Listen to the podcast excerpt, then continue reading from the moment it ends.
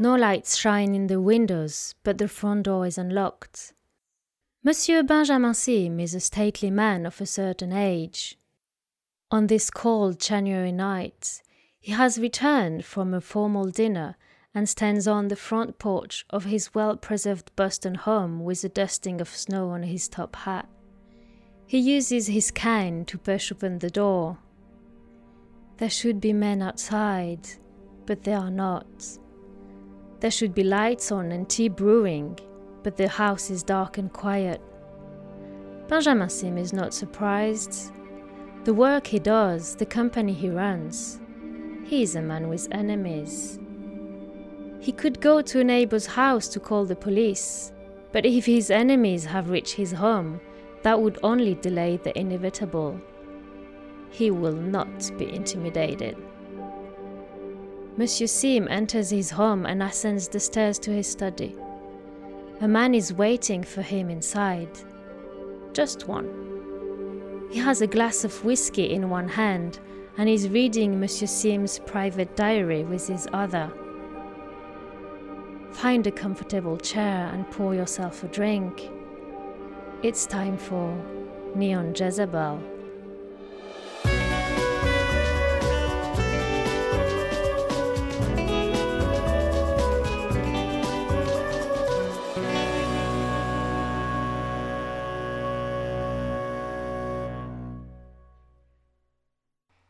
This episode of Neon Jezebel will return in just a moment, and you won't want to miss it. I got a look at the script earlier, and it's a thriller from beginning to end. But first, a word from our sponsor Baby Blue Manatorine Cigarettes. Dimensional pockets are the scourge of our age. These areas of friction between fifth dimensional space and our fourth dimensional space can have highly damaging effects on your mental health. Those who come too close to one of these pockets frequently suffer an acute affliction of the nerves that may become permanent. The only defense against this ailment is manatorine, an all natural product found in certain species of mushroom. Ingesting just 5 milligrams of manatorine can greatly reduce the harmful effects of dimensional pocket proximity. For my money, the best manatorine product on the market is Baby Blue Manatorine Cigarettes. They are the fastest and most affordable Manatorine source on the market. Baby Blue Manatorine cigarettes are wrapped in the patented Baby Blue fast catching paper, which burns hotter and faster than any other cigarette paper available. That way, you get the defense you need right when you need it. Nothing else in your pharmacist's case provides better protection for your psychological well being. In fact, Dr. Thomas Syme, the world's leading expert on extra dimensional affective disorder, smokes baby blues himself. The Syme Institute has given its seal of approval to this fine product and recommends everyone living in a high risk area carry a pack with them at all times. Doctor's orders. So remember, that's Baby Blue Manatorine cigarettes. Ask for them by name. And now, on with the program.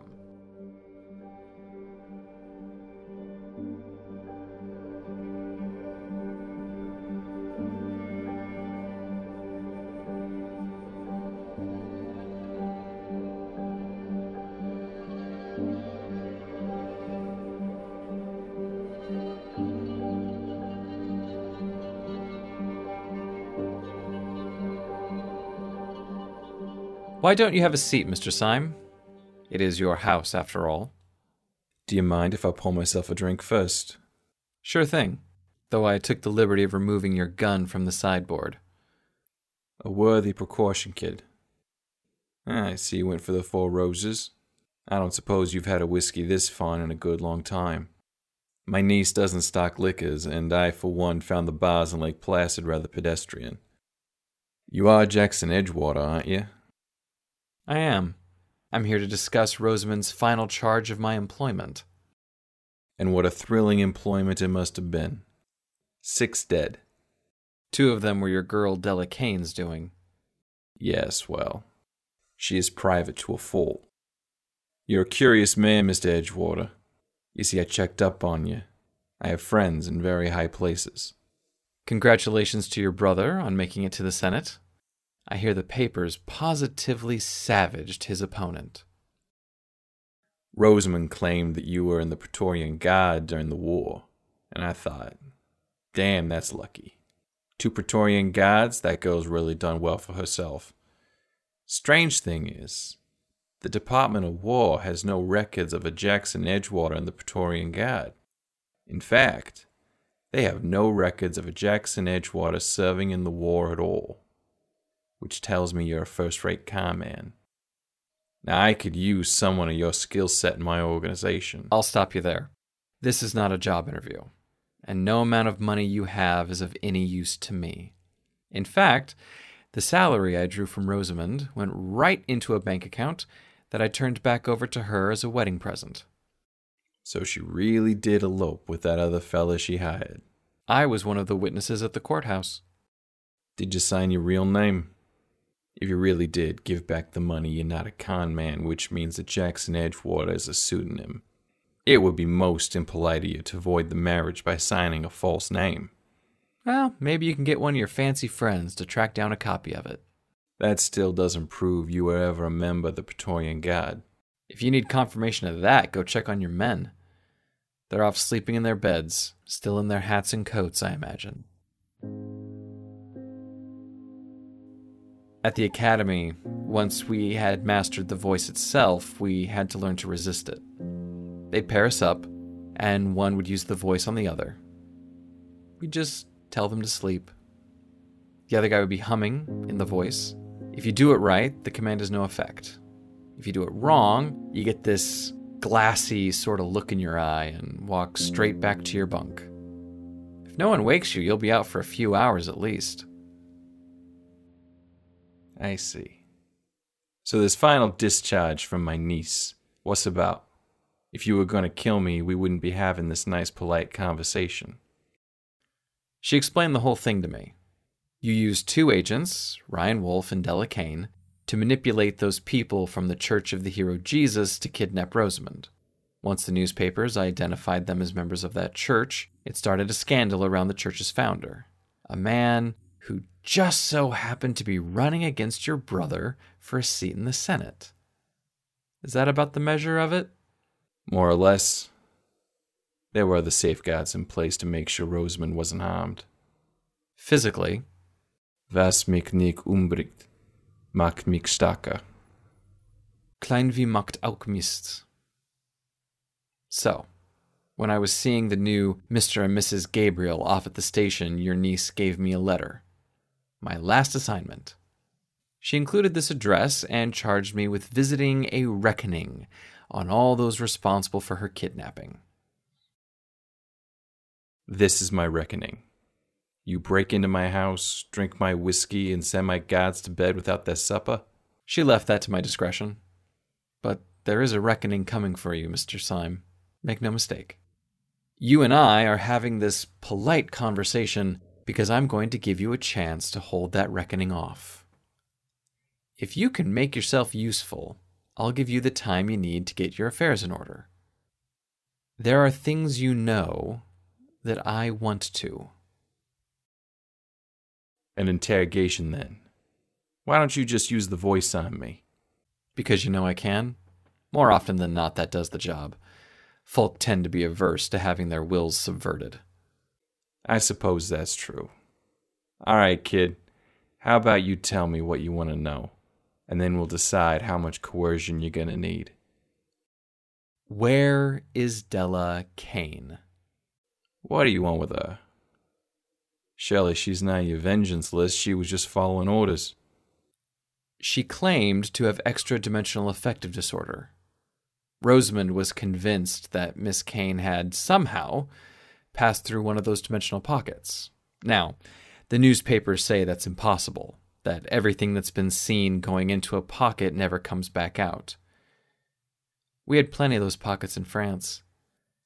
I got to see what standing too close to one of those does to a man. That's part of why I took the job guarding Rosamond.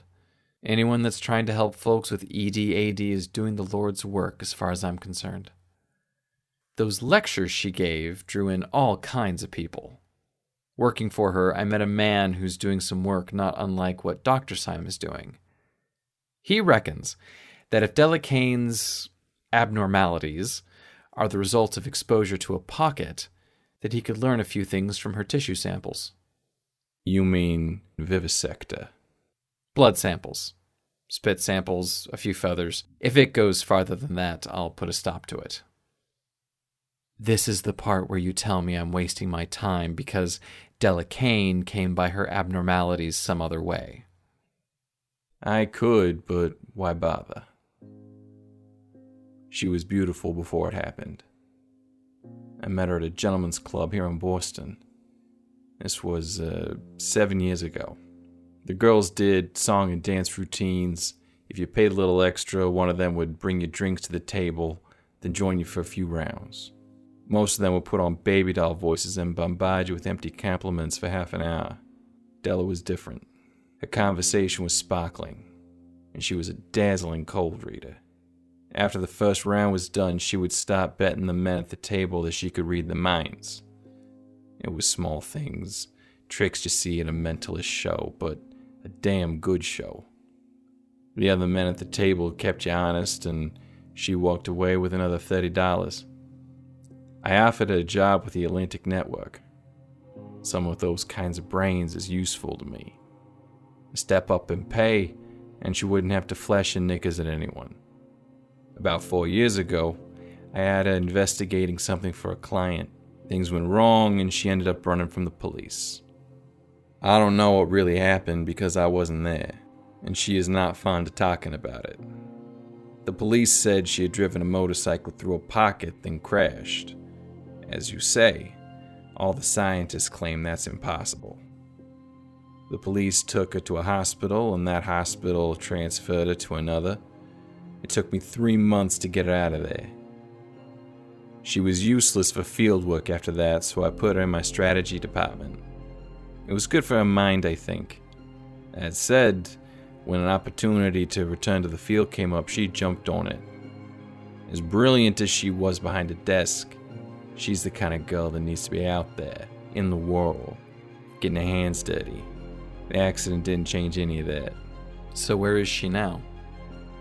I haven't a clue. After the Neon Jezebel operation, I was sending it to our office in London. The government has snatched up all the strategically minded people that they can, and I needed someone I could trust to handle some important new clients. She never boarded the ship, and London hasn't heard from her. Mr. Syme, your organization is responsible for keeping tabs on dozens, even hundreds of people. Do you really expect me to believe that one of your own has fallen off the map? I don't know what else to tell you, kid. Tell me the truth. Della Kane is AWOL. She was supposed to take a ship from Boston to London. The ship's captain said she never boarded. The London office of the Atlantic Network has not received word from her. Damn it! So that's the voice. That's a strange sensation. Do what you can to find Della Kane. I'll be back to see how it's going. And Mr. Syme, I met a lot of men in the Praetorian Guard. See, the doughboys didn't trust us much, so we were all the company we got over there. President Wilson was hell bent on getting every man he could into the program men from all over the country and from every walk of life. What I mean to say is, I've got friends in high places too. Keep that in mind.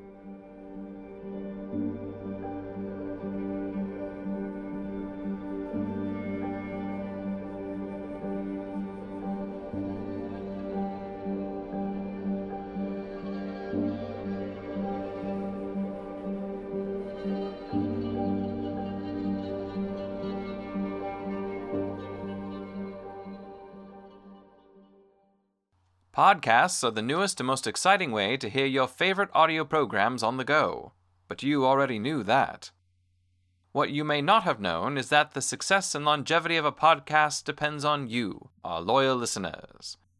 If you've enjoyed the adventure, mystery, and heartbreak of this program, the best way to show your appreciation is by rating and reviewing our show on Apple Podcasts.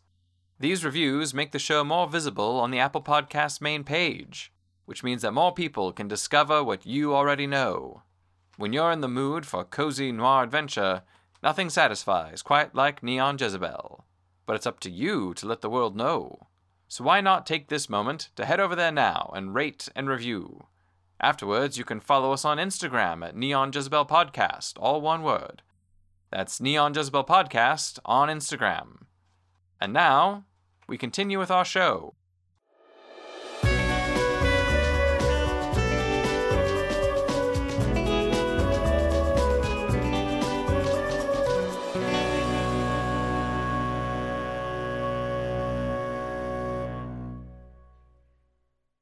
From the Chamberlain of the Rose and Chain.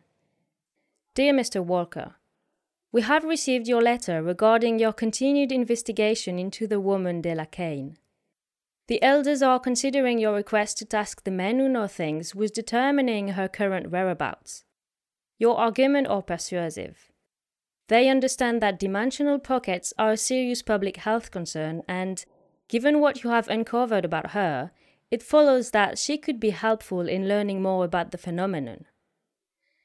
However, the Rose and Chain does not, at this time, have the resources to implement any knowledge gleaned from Miss Kane. Taking up this endeavor would require resources beyond the men who know things, and this additional cost to society must be considered. As things stand, it is the position of the elders that this investigation you have undertaken is in the public interest, and will continue to provide you with the resources of local vigilance committees as you attempt to locate this woman. However, they are not prepared to apply the resources of the men who know things, nor the development of assets that could make use of Della Kane's information. That is as it stands. After much debate, it was decided that these resource expenditures could be balanced by you. Were you to enlist in one of the Rose and Chain's vigilance committees, the Society could take your services as a vigilante as recompense for the expenditures you have requested. Should you accept, you would be stationed in Silkhaven. If you wished, you could resume the mantle of Mr. Smoke, following in the footsteps of your father and maternal uncle. The Silkhaven Committee has an agent that could be assigned to the mantle of Miss Miro, should you consent. We understand that you might feel protective of your mother's vigilante alter ego, so we shall not permit anyone to take the name without your consent. Allowances would be made for your responsibilities at the Walker Corporation, as the company's endeavors remain important to the Society's larger mission. Additionally, should the men who know things discern Della Kane's location, you would be permitted to travel so that you could apprehend her yourself. Once she is in the custody of the Society, your role in the further investigations would be negotiable. To reiterate, should you decide against enlisting in the Vigilance Committee, you would continue to have access to the services we have supplied thus far. These expenditures are in recompense for the services rendered by the Walker Corporation. To broaden these expenditures will require investment from you. We await your reply. Signed, the Chamberlain of the Rose and Chain, Novissimi Primi et Primi Novissimi.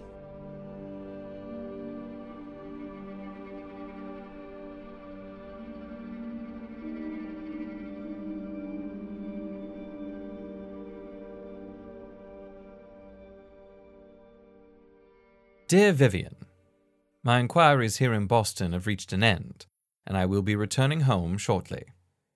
I will remain in Boston for a few days to make a proper farewell, and this letter goes ahead of me.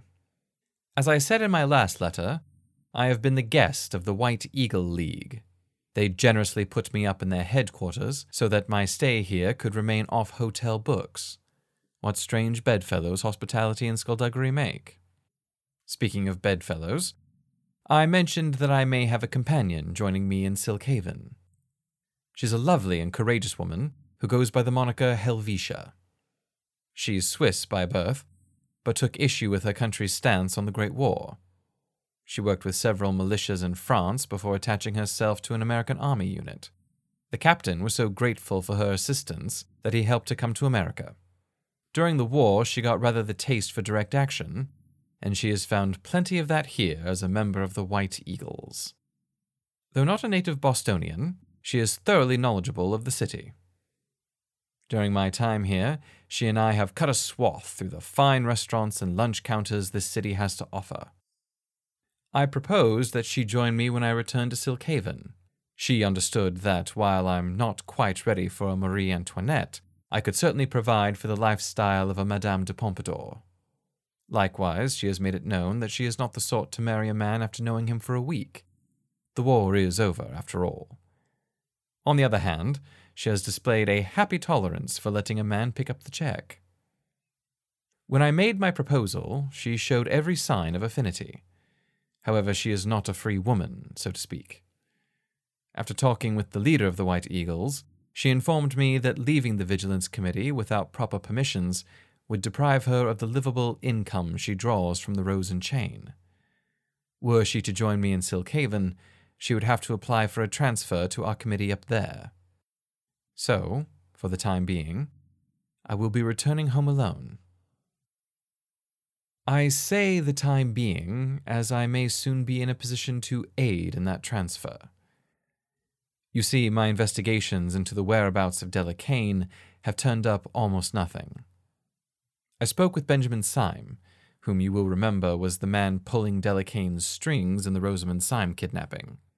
According to him, Miss Kane has gone rogue, and I am satisfied that he is telling the truth. Pursuing her further will require resources that the Walker Corporation simply does not have, but that the Rose and Chain does. I have heard from the Chamberlain that the elders are amenable to taking up the chase. However, to justify the expenditure of resources, they would require me to join a vigilance committee myself. It sounds a small price to pay. After all, mother and father were members, and they seemed to have only fond memories of the experience but this matter with Helvetia makes me wonder. I wish I could ask them about it. I have not given the Chamberlain a response yet.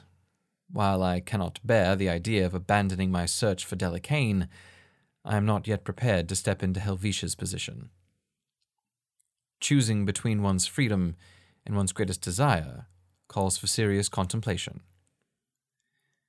Right now, though, no decision needs to be made. I'm taking my last few days here to say a proper goodbye to Helvetia. There's still a few notable restaurants that we haven't closed yet. With so much uncertain about our future, I don't want to leave anything undone. I will see you soon, Vivian. Sincerely, your brother, Cranston Walker.